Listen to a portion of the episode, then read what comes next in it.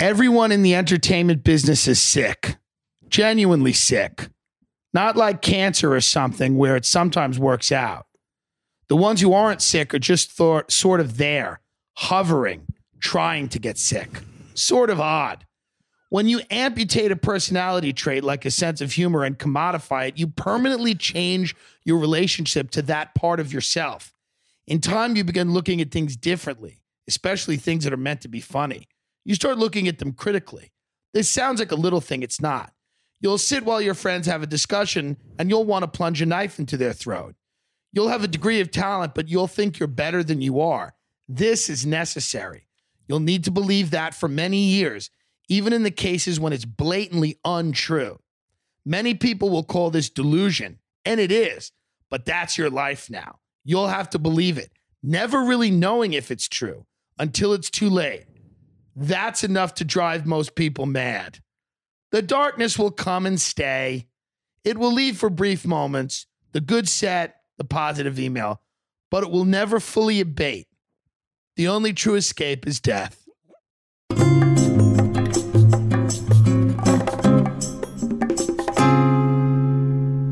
Hey. Oh my God. Sorry about that. Um, I opened this program twice to record, and the line, the sound line, was just a weird, fuzzy squiggle line. And I was like, hey, hey, what the deal? What the deal, yo? And I was going to tell you something. And because I fucked up with the recording and the audio and stuff, Instead, for the first 30 seconds, you get to hear me complain about it. Good morning, club. What up, baby boy? oh, man. Today was one of those days where I was like, oh, I just, I would rather just stay in bed. I don't want to get up. Because you know, the air outside of your blankets is real crispy. Oh, it's crispy, my friends. That shit is cold and stuff. Even with the heat on, even though it's warmer than it is outside, it is still cold. And I'm not one who particularly enjoys wearing clothing to bed because I like many, many blankets and very little clothing. So, underwear and like a sports bra type thing. Yes, yes, that is how I sleep. I am very comfortable. The beginning of this podcast was brought into, or I don't know, initiated, I guess, by a great excerpt. Oh my God, I can't talk. A great excerpt from the Tim Dillon Show. That's a bonus episode, actually. it is a bonus episode. Oh shit. A bonus episode Jesus Christ, man. I'm like a 1980 Mazda 323 stalling in the winter because the gears are just not quite clicking and working properly. The machinery requires lubricant, and I think I'm lacking some. So, speaking of lubricant, let's have a sip of coffee. oh my god, you should be aware of your audience, Aimee. You shouldn't put this kind of shit in your thing. Nah. If I'm gonna fuck up, you're gonna hear me fuck up, and we're gonna get through this together, okay?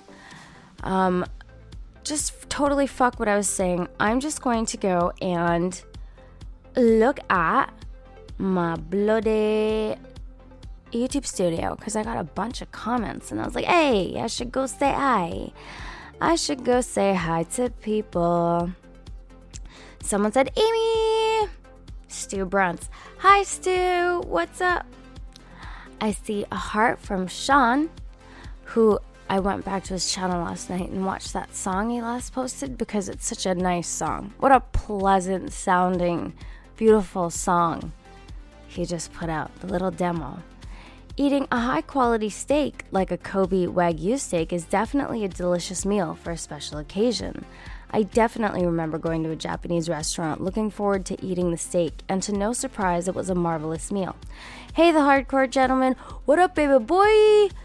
Um, that's awesome. Yeah, you know what? It was such a wonderful night. I still can't get over it. After we left, me and my friend Sean, I was just like, oh my God, that was the most fun I've had in so long. It was so cool to see that guy cook. There's something really alluring about watching somebody do something that they're really good at. It's inspiring. So, you know, yesterday I came home from work. That's where I was trying to start my story. And I was listening or watching these videos of uh, this is so dorky. I can't even believe I'm admitting this, but you know what? I'm okay with it. All right. Deadmau5 and just how his set is built. And he was talking about how he has fit, like 15 people employed who have very specific jobs in order to get that shit set up. Now, when you're looking at a stage like at Creamfields where it's outside and it's open and it's large and there's actually room to put out all the screens that they use for these performances and these shows, um, it's it's a different experience than when they get to a venue and it's a lot smaller. Dude, he had screens on the ceiling. Oh. And you know what's amazing is there's a real disconnect between being on YouTube and having any kind of audience or following and being somebody who creates music and thousands and thousands. Sometimes, like, they go to these festivals and there are like 80, 90,000 people. Like these Wonderland um, type music festivals where they have like five or six headliners and then they'll have a bunch of, you know, mid range shows and stuff. Not not so well known DJs or whatever, and there are just so many people.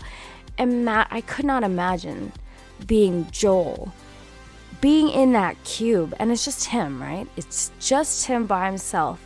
And you look out into a sea of people, and everybody is there for you, and everybody is screaming for you. And whatever you've created, the music, the beats, the melodies, and the combination of all those things together, plus the incredible light show, and just, oh my gosh, it's amazing. No wonder the energy at these crowd shows are so high. And you know what's great about them too? Nobody gives a shit about anything except listening to the music and having a good time. Ugh. It's so cool to watch and it's so cool to hear about. And I hope that before he retires, I can see him because oh my god, I need to get good tickets though. I don't want to be back in the nosebleeds, you know what I'm saying? Like I need to be right up. Right up or in the middle where I can enjoy a lot of that light show. It's incredible to see any videos of any of these production shows um, where they take you behind the scenes and they show you what they're doing. Like just programming the lights and the screens and the visuals that will be on the screen. Oh my god, I can't. I can't. Oh, that level of synchronicity is just so professional. It's insane. It's insane. So I was dorking out on that last night and I felt inspired. You know, you feel inspired by people. You just gotta just give in to what you love and keep doing it and don't ever stop find something you love. God, I can't wait to try my monitor out and fix this computer problem so I can start this little experimentation that I want to do with Fruity Loops. And, you know, it's cool because I can record my own vocals and I can f- play with them in there. And uh, there's a couple of collaborative projects that I would like to do with some with a couple of my friends. So that's something I'm I'm kind of working on too. Just whenever I have the time and I have ideas, I'm just throwing stuff people's way and hoping um, that it'll work out or that something will come of it. You know. Uh, you know what I'm talking about, don't ya? I don't you know. Just give me one sec here. Uh, yes. Oh, yes. Okay. Anyways, do you like that vocal fry there? Hmm? What movie was that from that she made that sound? Baby, make me make that sound. Okay.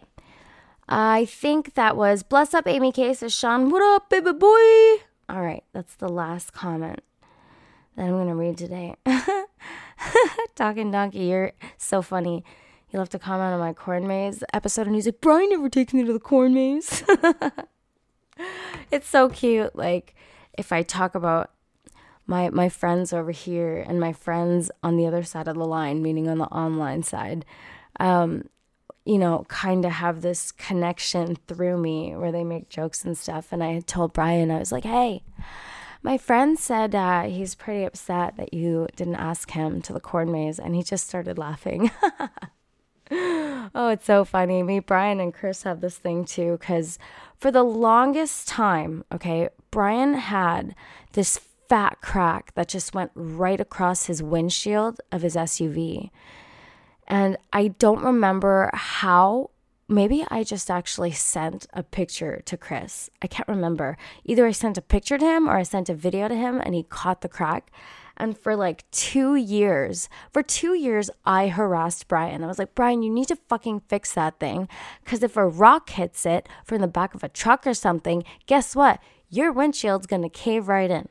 Chris calls it a windscreen. That's what they call it in England. So for a while, both Chris and I started harassing Brian.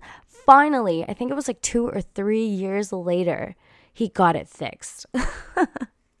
and it wasn't just like a little crack, it had started as a little crack about a quarter way into the center. Center both vertically and both horizontally, um, but it was a horizontal crack. And it just went, it started at the right I think it was from a crack. I, I can't quite remember. And then over the years, it just cracked further and further and furthermore. and then he got it fixed. And legit, like a week ago, he had to get it fixed again because he was, I think, driving on the highway or something like that. And then a, a, a little rock or something just right there. And I'm like, you better go get that fixed. Chris too, has he got his windscreen fixed yet? and then he did. And we were like, oh shit, now we got nothing to bitch about. What are we gonna do? I love it. This is the nice thing about friends, right? You can give them a hard time about silly things and mm, about silly things.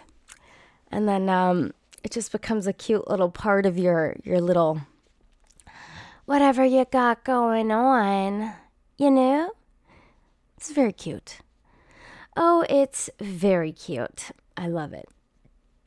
What else? Am I really brain dead today? Do I have really nothing to talk about? Mein Kampf is coming along. It's, uh, I mean, nothing incredibly intriguing yet, but it's so funny. The guys at work are like, Are you seriously? And I'm like, Mm hmm. Sure am. Most of them make the joke like, you planning on killing us or something? No, guys, no. I like all of you. I'm not going to kill you guys. I learned how some electrical stuff worked yesterday. They use um, massive boxes that we use that are installed on those power cables outside because I need to be aware of the parts that go inside. And it's so cool learning how those things work. Dude, fiber cable is so thin. It's crazy. And you wouldn't expect it. Um, but you learn about how they want the current to have a lot less loss. So the thinner the wire, the better the, the current moves through it and the faster it can without any transference or loss of the electricity or of the whatever it is. Like, I don't know technical terms, you know, I'm not too good with. Just understanding how the function works, though, that's pretty cool. That's pretty cool. I like to learn stuff. I like to watch people fix and build stuff. Oh man, men who work with their hands are so my thing. You know what I mean? Like, I work around electricians and shit, and they're cool. They're always working, they're always doing crazy stuff. And I enjoy that. It's a lot of fun. But since my brain is basically fried today, meh, meh, what I'm to do is I'm going to pull up this article that I saw because it made me a little LOL this morning when I looked at it. So now I gotta share that shit with you. Okay. BC man, oh, this is local. Won't order from Skip the Dishes app again after a bad surprise. Ah, shit. Let's see. A BC man who recently ordered a meal using the popular food delivery app Skip the Dishes says he made a shocking discovery. Oh, they put shocking discovering. Yikes, guys, doesn't anybody edit your shit? When the order arrived at his home. I can't believe what I saw. Basically, half a cheesecake that someone had eaten, Frank Forchak said. First of all, that's really gross. Yikes. The restaurant that prepared the dish says a photo indicates it was more likely dropped in transit. The South Surrey resident says back in September he placed an order with White Spot through Skip the Dishes. I ordered a hamburger with the fixings and fries, and the thing that I was most looking forward to was the cheesecake. Immediately, Forchak says he called White Spot and emailed the general manager a photo of the cheesecake. White Spot sent an email to Forchak stating, Thank you once again for your feedback regarding your skip order this evening. I'm sorry for the condition in which you received your dessert. That is definitely not normal. White Spot offered Forchak a $20 voucher off his next food purchase. He said he had no response from Skip the Dishes. Consumer Matters reached out to both White Spot and Skip the Dishes on Forchak's behalf to inquire about the condition of the cheesecake. Oh my god. White Spot said incidents of this nature are extremely rare, adding, We unfortunately cannot say what happened to the cheesecake once it was picked up by Skip the Dishes. We expect it was simply dropped in transit, but our delivery partner has not confirmed the cause of damage. White Spot also told Global News it asked its staff to photograph a fresh portion of the cheesecake in the same size takeout containers Forchak's order and deliberately dropped the container to inspect the resulting damage. Okay. The side by side comparison suggests the dessert delivered by Skip the Dishes was simply damaged in transit and not partially eaten or directly tampered with. Regardless of the cause, we are taking this opportunity to evaluate our packaging protocol for takeout meals. However, Forchak says he's not holy shit, does this really need to be any fucking longer than this? Oh my god. All right he's not con- he's not convinced. He's not going to use the app again. It's okay. I think uber eats is coming. I honestly have no idea what's happening with uber or lyft. Um, i do hear actually you know what i should do? Hold up a sec. Hold up all right? Today this is a bumpy turbulent ride because i don't know what i'm talking about and i'm to put this out. And i don't even care doc because sometimes you have days like that Life's good when you're way too fucking tired because you're working way too much. Oh, let's see what's happening with transit. Um, I did hear news, transit news, dear. Why is this so hard? Oh boy, here it is. Are we ready? Metro Vancouver bus drivers serve 72 hour strike notice. God damn it. Union says Coast Mountain Bus Company showing little respect for conditions faced by bus drivers. I have no idea what to say about this. This is so frustrating. Listen, bus drivers, you sit all day, you drive a bus, there are certain conditions that are part and parcel of that job. When you take that job, you know this. If you're not happy with the pay or you weren't happy with all the union perks you get and all that stuff, you know what you should have been doing is looking for other employment. Now, I've seen a lot of complaints, right? Oh, we don't get enough time for breaks. Oh, we don't get any breaks. Oh, we have to do a split shift and we get four hours in between. Your complaints are all in your contract. These are things that you knew you were getting into. The idea that these guys would grind the entire city to a halt because they're not getting paid enough, because they think they're overworked. How are you overworked? I, I don't even understand. You sit all day and you drive. Maybe that's the problem. So some of these guys make like 30 plus dollars, okay? But that's just for the driving portion. That's just for their time. They get insane benefits. They get so many perks. They are taken care of. I, know a guy who's a bus driver. He goes for a massage like once a week, okay? They get great medical dental coverage. Your family gets great coverage. The union fucking takes care of you. Oh, I mean, sorry. Yeah, the union takes care of you. Oh my God, these bus drivers. The idea that you, who actually make a good living doing what you do, would want to put the entire city of people, many of whom are dependent for their bread and butter because they can't afford to drive or because it's easier for them to take transit, have to now scramble and make plans, spend extra money that they probably don't have, that we probably don't have. Like, I'm looking to rent a car if this shit happens. I don't have any other option. I'm gonna have to rent a car for a week. That's gonna be gas money I don't wanna spend. That's gonna be renting a car money I don't wanna spend. Like, it's a good thing I have my license and can drive. Honestly, it'll be kind of fun, but I'd prefer not to do it. I'm so gonna get an SUV, dog. I love driving SUVs, hopefully, if I can get one, because I imagine Enterprise and all those places will be hella busy with people who will need to rent a car. If this strike actually causes any disruption in what's happening. So the 72 hour strike has been issued. Let's see what's happening. God damn it. Transit keeps this fucking city going. You have no idea how. Let me just check. Let me tell you how many people.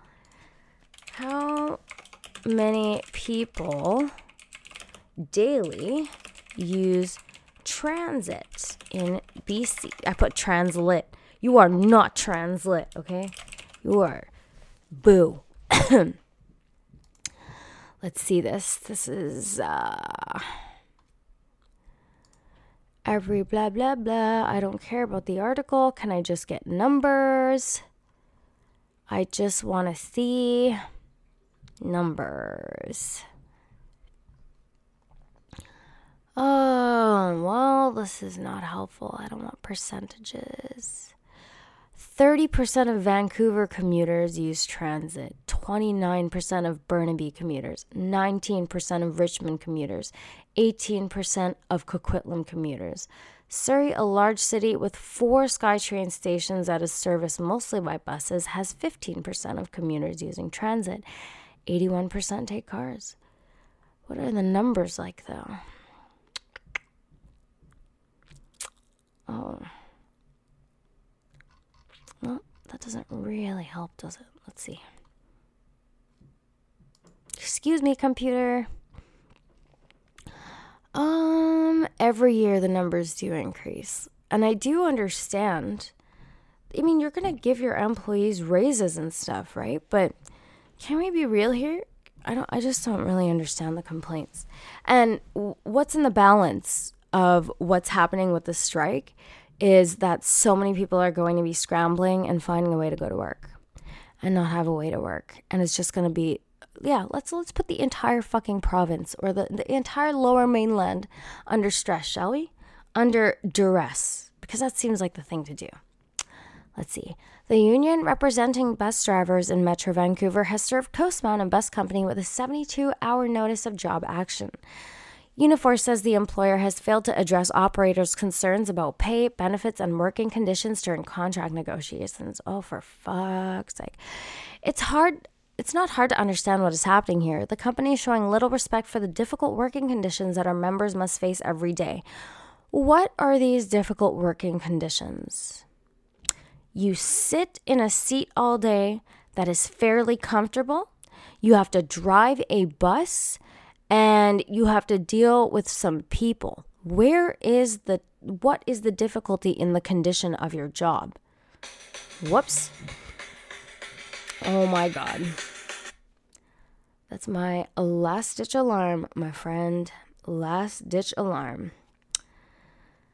Why do I have all these things that I can't see? Hold up a sec. Anyways, I saw a long post on Facebook that someone had posted some a friend of mine had shared it with me about these working conditions. You don't understand. We got to deal with angry people. We got to look at the road and drive. We got to do this. We got to do Oh my god, are you seriously complaining about having to watch the road? You got to be joking, right? How can your benefits get any better? I just don't I don't understand. These guys have such a great pension plan and ugh I fail to understand, right? And then the thing with these fucking union employees too is you you give them an inch, they want a mile. It's there's always a little degree of tyranny everywhere, right? It's just not fair. It just has to be totally not fair. They got to complain. The union said that if an agreement is not reached by Thursday at midnight, workers will begin job action affecting transit services. The action could include a rolling strike or work to rule options, but the exact form has yet to be decided. Unifor represents more than 5,000 transit workers in Metro Vancouver, including bus drivers, SeaBus workers, and maintenance staff. Members of Unifor Locals 111 and 2200 voted 99% in favor of a strike mandate on October 10th. The last time the region saw a transit strike was in 2001 when the drivers were off the job for four months. Luckily, I don't think I was using transit. I don't know what I was doing at the time. I was in high school still. I guess my parents were still driving me. I don't know. The union representatives said the major sticking points in negotiations with the employer are the need to hire more drivers. Okay, I understand. Maybe you'll be maybe you're overworked. That's a totally fair complaint, but sometimes that happens. Sometimes you got to pick up the slack a little bit and you're still going to get paid OT. Dude, sometimes these guys make time and a half. That means on top of your $30 wage, you're making an additional $45. You're making, oh my God, just whatever. You're not. You're not. Time and a half. And math is poor, you see. So $45 an hour to sit down and drive. Establishing wages competitive with other major transit agencies. Listen, Toronto, which is who they're comparing their salaries to, is much busier than Vancouver. Get over yourselves, reducing overcrowding on buses, providing longer breaks. So, the only things I can see here are the need to hire more drivers, reducing overcrowding on buses. Okay, so maybe you're understaffed. Maybe you need some more some more drivers. That's great. The problem is if there aren't many people applying for that job, where are they going to find drivers from? You can't really force people to be drivers. You know what I mean? Um, I don't know how you're going to reduce overcrowding on buses because they have been adding buses to routes now for the last year. Trust me, my monthly pass has been seeing an increase every three to four months. I feel like every quarter there has been an increase because I was paying like 90 and now I'm at 95. I know it doesn't sound that big of a deal, but it's like it creeps up a dollar or two here and there. I'm not bothered by it. I pay it, right? It is what it is. That's how it goes. but also, um, there are just going to be more people using stuff that the area is growing. Um, Surrey has been trying to attract people to move here for quite some time, and uh, people are moving here. You know, there's a lot of people coming. This is just something we all have to adapt to. Things are going to get very challenging as as the, the city grows, providing longer breaks. Now, sometimes I'm of the, of the understanding that these guys will have to work a split shift, meaning they have like an hour sometimes in between, sometimes they have four hours in between. That is meant to serve as your break. What do you need a break from? Like, is an hour not good? I don't understand. You're, you're sitting down all day. Sometimes when I'm at my office job and, and I'm sitting there all day, I don't even take a break because I'm sitting there all day. Oh, you're not driving though, Aimee. What's the difference? Okay, you have to like manage kind of and be careful. Just try not to get into an accident. Pay attention to the road. Do the job you're paid to do, you know? I don't really know. In a written statement, Coast Mountain said it's ready to return to negotiations as soon as possible.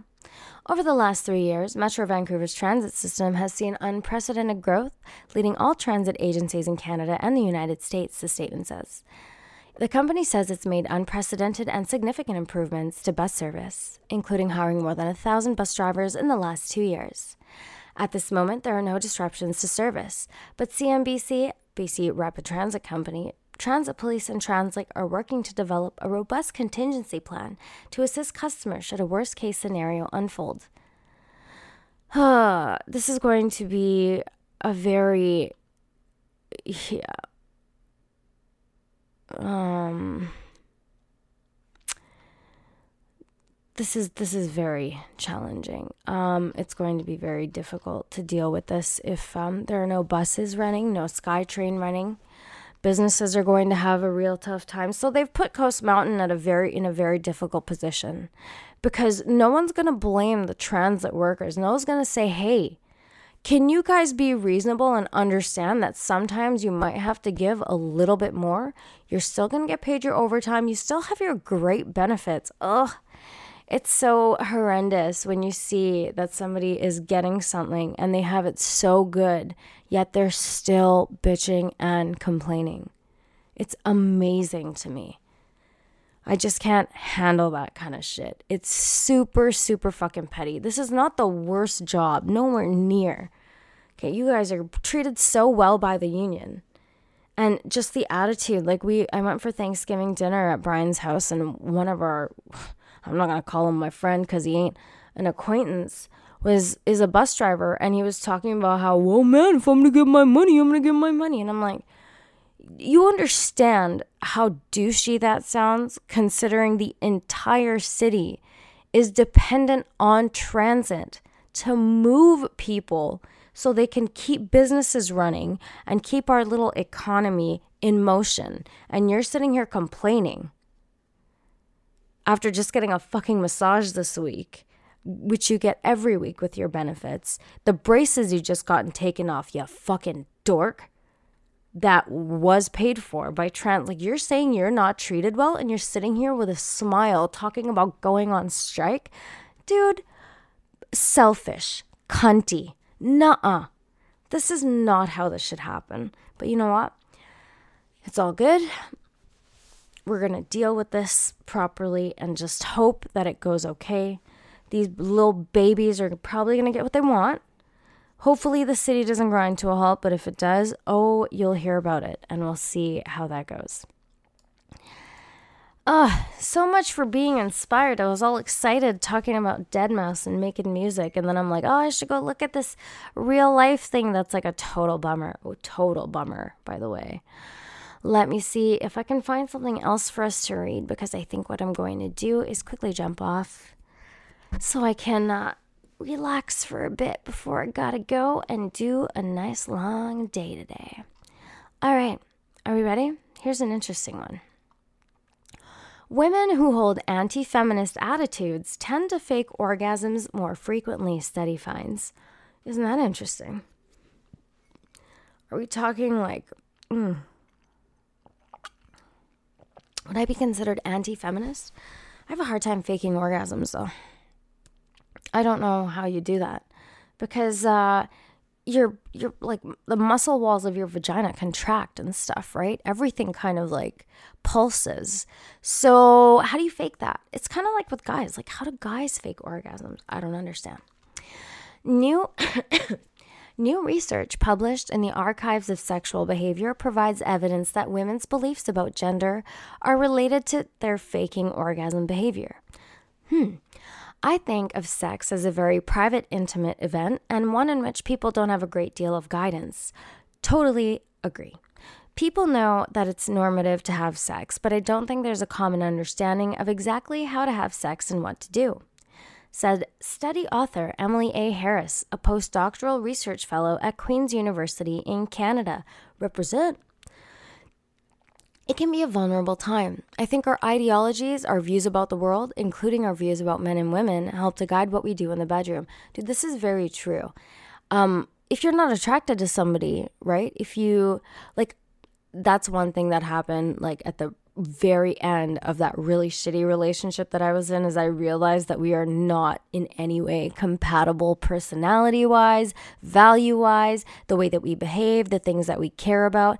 And like he was just in my body and I felt sick. Like I needed him out. Out, gross. My body wasn't even reacting to him. And I was just like, you need to stop. Just, get off.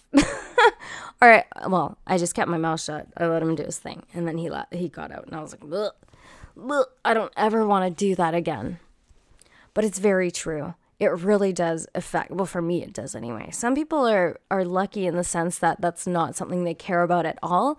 But I use the the language of immunology and illness when I think of letting things into my body. And it's it's kind of like um it's that thing I was talking about I think last week in one of the articles.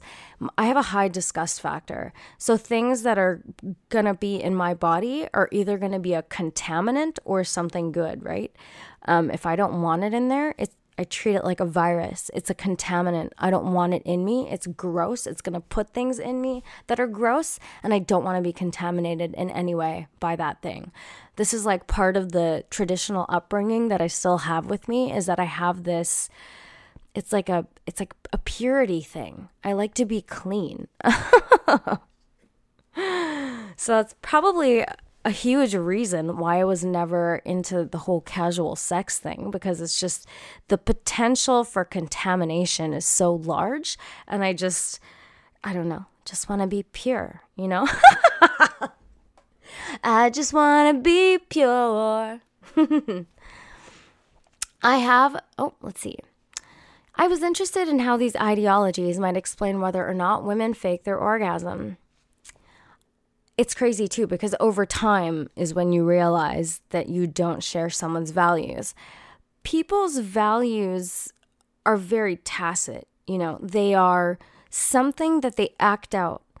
People will say a lot of shit and give you a lot of lip service and tell you what they believe and tell you what their ideals are. But remember, those are ideals. Ideals are very different from values.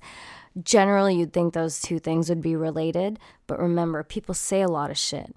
So you will get to know what people value over time by viewing their behavior. Because as Jordan Peterson said, people act out their values, they act them out. That's why actions are always greater than words, my friends. I have my co author Hannah Larson to thank for starting our discussion of faking orgasm, who has an interest in the topic from an evolutionary psychology perspective. The researchers surveyed 462 heterosexual women from the United Kingdom who had been in a relationship for at least four months. The scientific questionnaires assessed the women's political ideology, religiosity, sexist beliefs, gendered beliefs about sex and orgasm, relationship history, ability to orgasm, partner sexual skill, and fidelity concerns. My study and many others show that faking orgasms is relatively common. 77% of women in my sample had faked an orgasm at least once. Unsurprisingly, women who found it easy to orgasm and women who rated their partner's sexual skill highly tended to fake their orgasm less frequently. Women who were more concerned about their partner cheating were, on the other hand, more likely to have faked an orgasm. But ideological factors and beliefs about gender also predicted how often women fake their orgasms. These final pieces are what interest me the most. Women's beliefs about gender are associated with their likelihood of faking orgasm. Specifically, women who think that a man needs to orgasm in order for that man to feel satisfied are going to feel greater pressure to orgasm and will be more likely to fake her orgasms, Harris told PsyPost you ever have those times where you just fuck and you don't orgasm? I've definitely had that before, you know, but it's not, it's always been like a more of a fun thing um, than anything. And uh, with guys, I've never felt bad if the guy didn't come, right? Like, usually he'll complain about it, and if he complains about it, it will be taken care of. But some days he just can't he'll keep going and going and he's like i fucking can't. I just i'm too tired. And you know what? That's the thing you notice too is if you're malnourished if you're not eating properly if you're not drinking water if you're not getting enough sleep you're dehydrated this kind of stuff it really affects your sexual ability you know? It will change the degree to which you can perform and how you can perform and some guys just like, if you're tired, your dick's not going to stay hard, right? It's, and the same thing happens with girls. Like your body just doesn't react if it doesn't feel good enough to provide that kind of energy to create what needs to happen. If you don't get wet, or that could also be because you're just not reacting to the man's body, right? Sometimes you think you're into someone, but your body will tell you the truth about that. It isn't always that, as we just went through, but you know, happens. Women also tended to fake orgasms more frequently if they scored higher on a measure of hostile sexism, which describes a belief that women who challenge men's power are manipulative and subversive. I certainly don't believe that. Women should challenge men. Any okay, people should challenge each other in those situations. I know in this particular case, it is definitely about women challenging men in particular, but Here's the thing though what's really annoying about doing that, and this is a whole other Thotcast, is try and challenge a guy who's headstrong and stubborn and thinks he's always fucking right. Try doing that. He'll dismiss you as crazy, he'll tell you you're the problem, and he won't fucking listen to anything you have to say. And that's the most annoying shit ever. That's a child. That's a man child. That's not somebody who sees you as an equal. Just know that if he cares about your opinion, if he cares to listen, if he actually thinks you have good things to say, and if he actually has respect for you, he will listen to what you have to say. Okay? If not, that's man child shit. Because if you fuck up, he'll expect you to listen. He'll expect you to listen and he'll expect you to give a shit. And if you don't listen, you're a fucking crazy bitch and you're like this, this, and this person that he's dated before and blah, blah, blah. That was a total tangent, but oh my God, I have so much to say on that. I'll have to get back to that someday. Okay, women who challenge men's power are manipulative and subversive. Okay. Yikes. Women who hold anti feminist attitudes don't have anything holding them back from faking orgasm. Hmm. Whereas women who adopt a feminist worldview may not fake orgasm because it goes against her belief in a woman's right to pleasure and her right to talk about sex openly, Harris explained. oh my God, I couldn't imagine ever thinking about the issue of feminism in relation to sex, but you know, it's correlational, obviously. Of course, the reasons for faking an orgasm are multifaceted. It's important to keep in mind that some of these effect sizes are small, and we are not trying to tell the whole story of why some women are more likely to fa- fake orgasm than others. I appreciate that they put that shit in these articles, right? Please note that this is the condition of the study that makes it a little more difficult to broadly state this point. Please understand that this is correlational data and it doesn't speak to the entire story. We're just looking at one aspect. It's it's appreciated. The caveats are good. Reasons for faking an orgasm can vary from one situation to another. For example, previous research has found that women sometimes fake an orgasm to speed up their male partner and put an end to bad sex. oh, if the sex is bad, push him off, bro. Hmm. That is something that I I don't know. My my insides are very sensitive, so it's a little difficult to make it feel bad. But again, it's more that that it would be that experience that I had with one of my exes, right? Where it was just like, you're fucking gross. Everything about you as a person is gross. Ew, get out. That is bad to me. Um, because I generally like it when someone's in my head, right? I like that. I like it when someone's in my head. Because then I'm like, oh, intrigued. Nice. Very good. But otherwise, ugh no, I don't ever want to be in a situation where I just have to suck it up and put myself through a situation where I'm not enjoying myself. I just be like, look, can you stop, please? This is not fun. And also, he'll get the feedback that way too. You know, he will get the feedback. A major caveat is that my, da- my data can only speak to the experience of heterosexual women.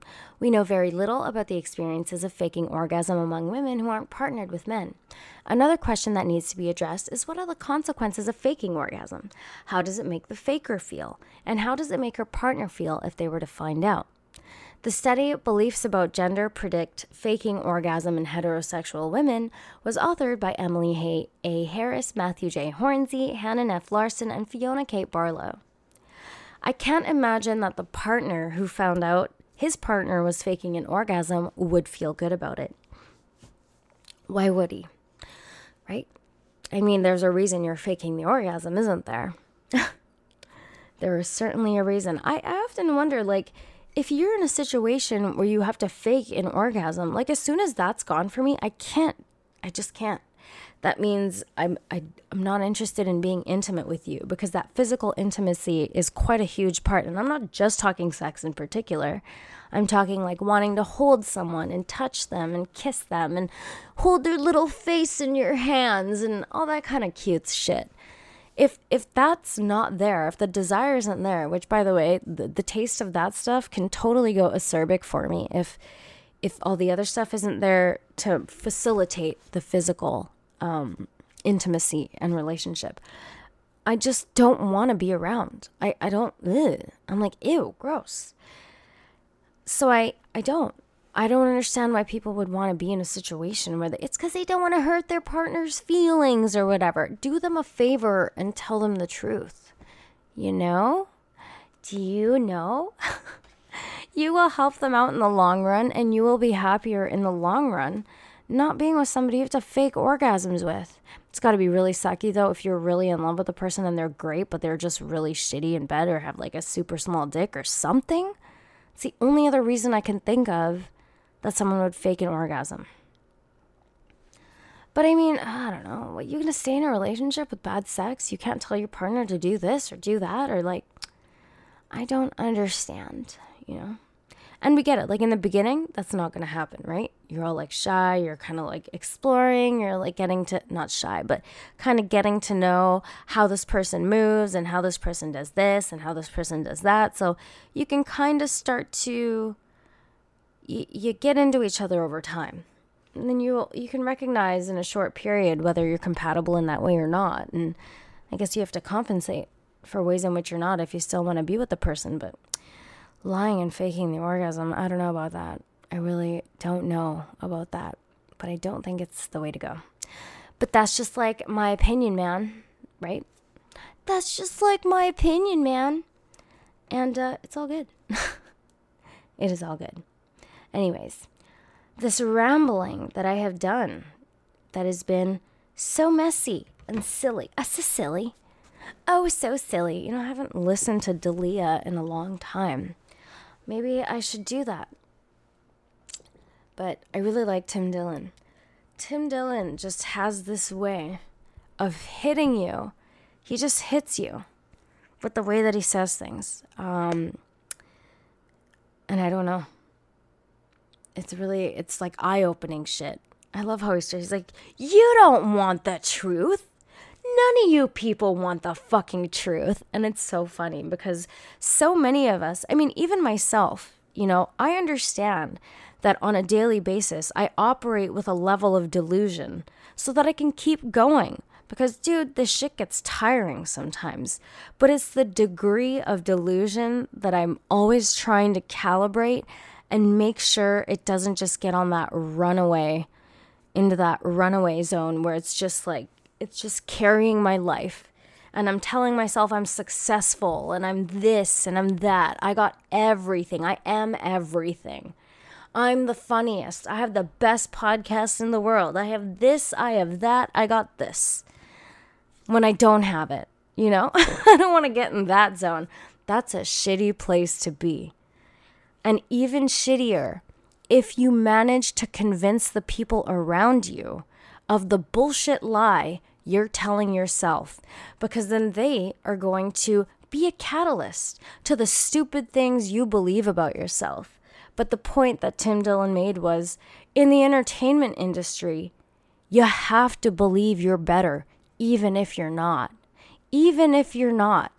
And that's one reason I never want to get there because I feel like if you think you're better and you think you're great, what is going to motivate you to be better? And how can you gauge whether you're getting better or not if you already think you're great?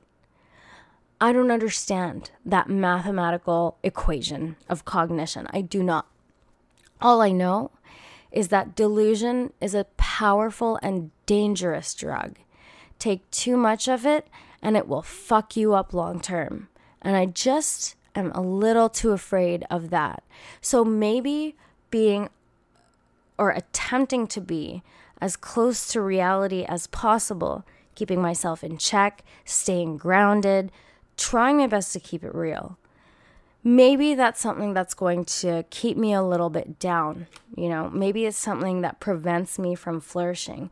But the idea of going in the opposite direction and thinking I'm fantastic and great when I do not have the fruits to show for how great I am, I don't know, dude. It just seems, it just seems, I, I can't. It just doesn't seem like the thing to do. So maybe I wasn't made for the, obviously, I wasn't made for the entertainment industry. I don't even look like I can be in the entertainment industry. Hey, house, that's why there's a Thotcast and not a night show. oh, God. Speaking of night show, if Lilly Singh is getting one of those, I certainly would never take interest. Yo, that show, uh, I watched a video about it a week ago, her nightly show on NBC. Oh man, it is all the cringe and I just oh oh oh, oh so cringy, so cringy. I don't like the idea of shoving in people's faces my brownness or being like, you must be surprised that a brown girl's doing this. Ha ha ha ha ha. Look, a brown girl got a night show. All you white people must be mad. It's just so bad. It's it's like that a lot. It really is. It's such a fucking awful way to empower because that's what it's being sold as. It's female empowerment. It's racial empowerment. It's the empowerment of the minorities and of the downtrodden and of the constantly oppressed. And it's like, Jesus Christ, man. Oh, that's this word oppression. How are you going to live in the Western world and be like, I'm oppressed? Oh my god you people have no idea. It's such a such a such a huge position of privilege to speak from. When you're on a show you just signed with a huge network complaining about how the white man is keep is keeping you down. Bro. Oh my god. All i can say is i'm glad that's not me okay and though I am flawed, I am so glad my relationship to reality isn't that tenuous. People will tell me it is. No, asshole, it's because yours is. Don't project on me. Your problems are your own. I'm dealing with shit as best as I can. all right? All right? And you know what? I'm quite all right with that. It's all good, baby, baby. Anyways, what is the day today? Was it Tuesday? Is it Tuesday? Oh gosh, it's Tuesday. Halloween is in two days. Anybody got plans? Did everybody do their partying on the weekend? I bet they did. It's weird when Halloween's in the middle of the week, huh? You're like, well, I can't do it the weekend after because it's already November and I can't really, I guess the weekend before, but it's so early, you know? Guess you just gotta make do. Anyways, cutie pies, baby boys, I hope you're doing great. I hope you had a good day. If you made it through this 50 minute clusterfuck of whatever the fuck I talked about, I, I appreciate you. Thank you for listening. Um, it's been good. You know, thoughts. I've always got thoughts, they're always there. Million things to talk about, not enough time. You know, it's kind of nice. The morning time is the only time I really get to sit now and just do this. Sometimes it's a little bit more difficult. Oh. Sometimes it's a little bit more difficult just because I am tired, but lately I haven't been letting that stop me, you know? Uh, I get I should be getting about seven hours, but I, I need to function on six if I want to get shit done. So I will take a little bit of a hit on the sleep. I'll wake up well, however long it takes me to just rub the sleep out of my eyes, I will. And that's okay because I gotta wake up and I gotta do this. It just feels good. I was gonna go and book some time with a, with a therapist, you know, because I've been looking for one because I really want to talk to one. I think it'll be really interesting and good for me. But I only have one day off right now. So I gotta wait for that shit to settle. And I'm telling you right now, my boss, my original boss from my office job, it's going to be, I'm probably going to be there for a while because he's going to have a very difficult time running that place without me. Because, uh, bitch, I handled shit in that office. And me not being there has really shown him how much he needs me. And, you know, finding somebody is going to be a bit of a challenge, but everything one at a time. One at a time. We got this. It feels good to be needed. It feels good to feel valued. And it feels so good when someone realizes, oh shit, you actually did a lot here. Yeah, bitch, I did. I do. Because that's what I do. okay? We're here to work. We're here to make things better. I'm here to ameliorate your situation. And if I'm not, kick me out, get me out of there. I gotta go too. Don't be in situations you don't make better. It just doesn't make sense. You're just draining each other. Don't be a vampire. The world is a vampire. Sent to drain. You know what I'm saying. Anyways, have a great day. Kick some ass. We'll chat soon, okay? Mwah. Bye.